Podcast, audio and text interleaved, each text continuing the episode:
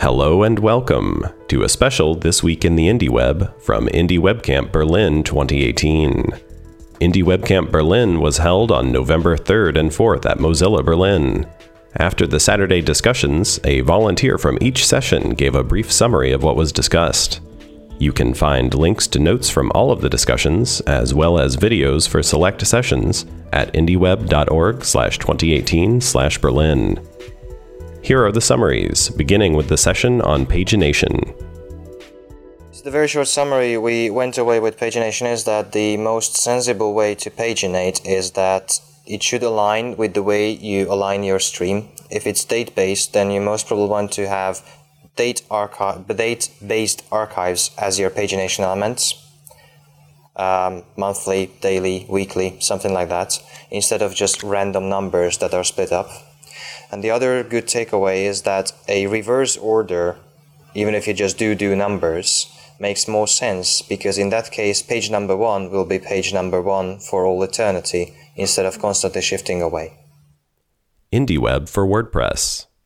In the WordPress session was mostly David showing how you take an empty WordPress site and add the plugins and what nice features you get with all the plugins and how easy it is to get more or less fully featured indie website from a WordPress site through all the plugins.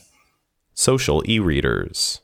Uh, so that we basically went over the beginning steps of how to do social e-readers and how to implement them and what they're used for.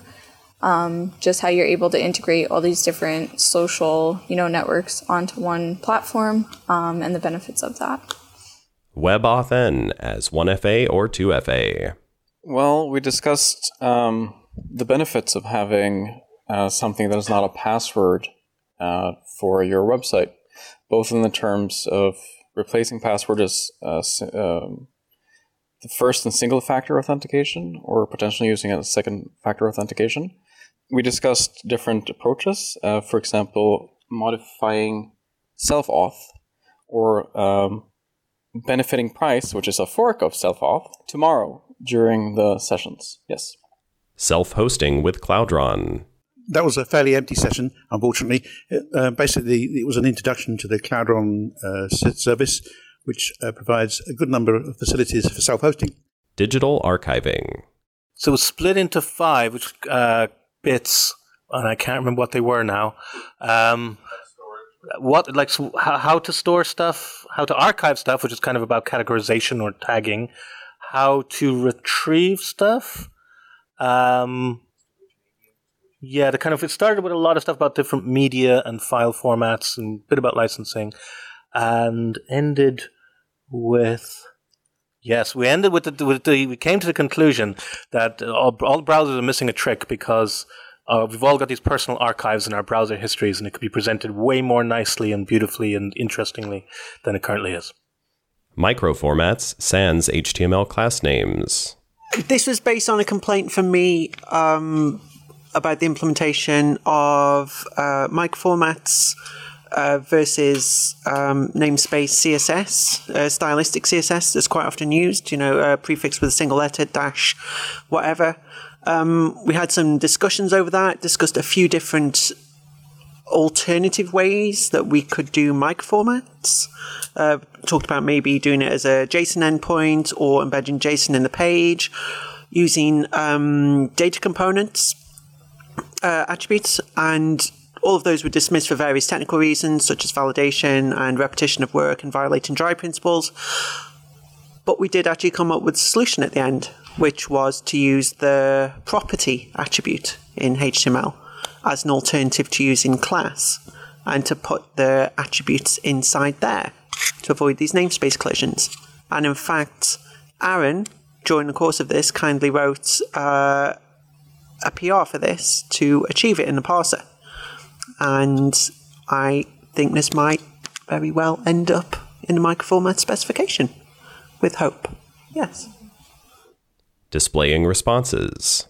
Yeah, we, we looked at a number of different examples of where uh, you might get responses either from a web mention or um, directly from a site or indirectly via Bridgy backfeed uh, like from a Twitter response, we came up with uh, one possible approach, which is to sort of segment the sets of uh, sources of web mentions you might received into uh, kind of an accept list, uh, and then a second degree of trust, and then everyone else.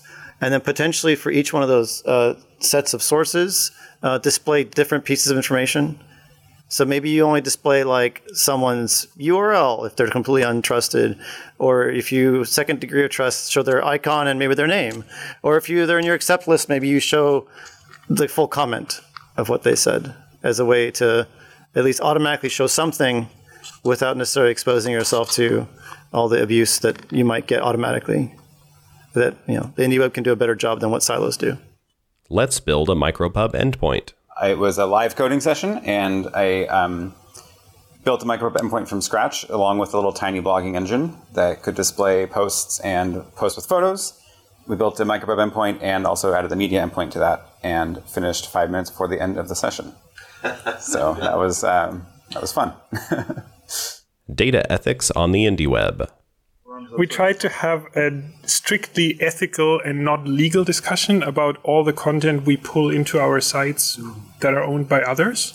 I think there's some overlap, obviously, with the session about the, the displaying. Um, we came up with a list of six starting points that could be discussed. Like vouch would be one, where we could maybe infer some level of permission for publishing or dealing with that data. Um, generally, machine readable formatting of some kind of permission or um, license. We talked about license, particularly. Would there would that be something? We talked about meta tags, no index, no archive archive style, somehow to indicate preferences for how you want to be quoted by other sites.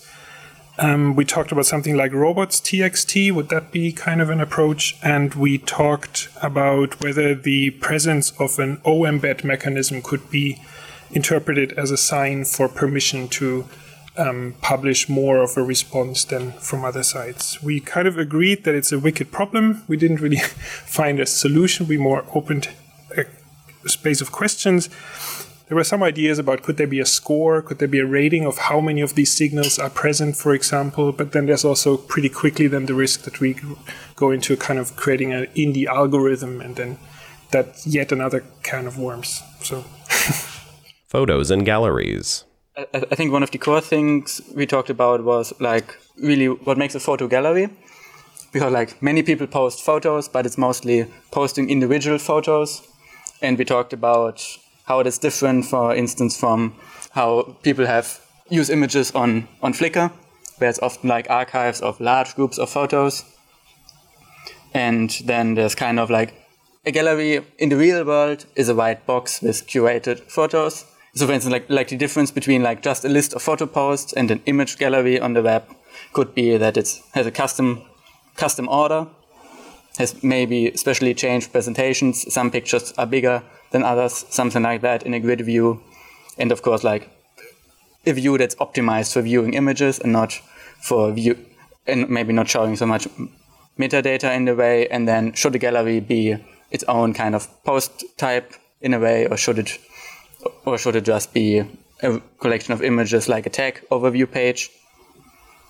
And then we also, because as as, men, as mentioned a few times, Flickr has changed its term of, terms of services and limit and is going to limit free accounts.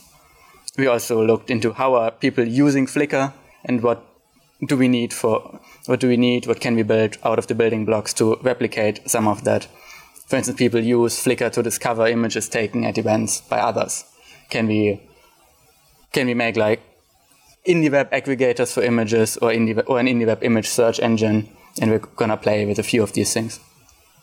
Micropub, post, posse, repeat. We were talking about our workflows of posting uh, stuff on our own website with Posse and all the things. Uh, showed off a bit of how we did it, and um, yeah, that was it. Well, there was that one thing the using syndication targets in micropub for triggering services for properties that are not supported in any given client. That was sort of an interesting idea. Building a censorship resistant web. the, the number of protocols we've discussed, such as IPFS, DAT, uh, and also the Beaker browser, the uh, and um, uh, a number of other things. The, I think the, conclu- the the conclusion at the end was there are now some protocols and mechanisms in place to make it possible to uh, distribute material that is um, d- very resistant to censorship, but there is nothing yet in place to allow preservation of the identity of the author, um, which uh, is, is, is, is in itself obviously uh, makes the whole thing a bit cold. But I'm now going to pass to Dieter to make a sensible comment.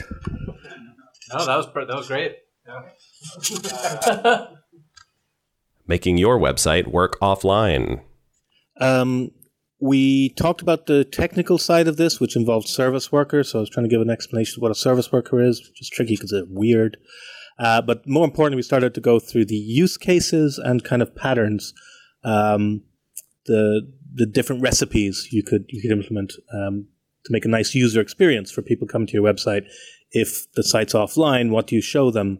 Uh, that kind of stuff. What came out of it was actually th- the importance of not so much making your site work when there's no internet connection, but making your site work when there's a shitty internet connection, which is more common and actually maybe trickier to deal with. And I may end up working on that tomorrow. Um, so that, that's different um, recipes and approaches for what you could do to make a nice experience for when the website's down or the user's got no internet connection. Services for static sites. Uh, we've mostly went through the existing uh, services that are listed on the wiki and some of them which are not listed on the wiki yet or not in the way they should be. Uh, one of my personal conclusions is that we really, I would really like to add some wiki pages that would summarize the how to get, how to enhance your existing site with services instead of trying to build uh, extra things. Similarly, what we have with WordPress and plugins. Location, location, location. There was discussion of all of the elements of location and a brief discussion of what might be done with location. And uh, there was one conclusion that I came to, which is uh, there's no easy way to do it without getting a whole bunch of API keys. Because nobody wants to share their data for free unless you have 200 gigabytes of free storage space to store all of that data. And micro formats for contracts. Well, we could also call it uh, indie web commerce or uh, be your own bookkeeper. Um, we thought about ways to um, have a markup, um, microformat markup for commerce transaction or for contracts, so you that you could, for example, easily track your own expenses, uh, the duration of contracts running. I don't know, mobile contracts, insurance contracts. Uh, we had some ideas for the uh, for the technical implementation, but uh, one thing we thought about and uh, questioned and didn't have an answer for is um, how do we actually get this information from existing providers? Uh, is there maybe is it hard maybe to get an API uh, endpoint from these providers? Uh, how do we deal with that? Thanks to our sponsor, Mozilla, for hosting us in their space, as well as providing snacks, beverages, and pizza. You can find upcoming IndieWeb events at indieweb.org/events. Thank you for listening. Learn more about the IndieWeb at indieweb.org and join the discussion via Slack, IRC, or the web at chat.indieweb.org.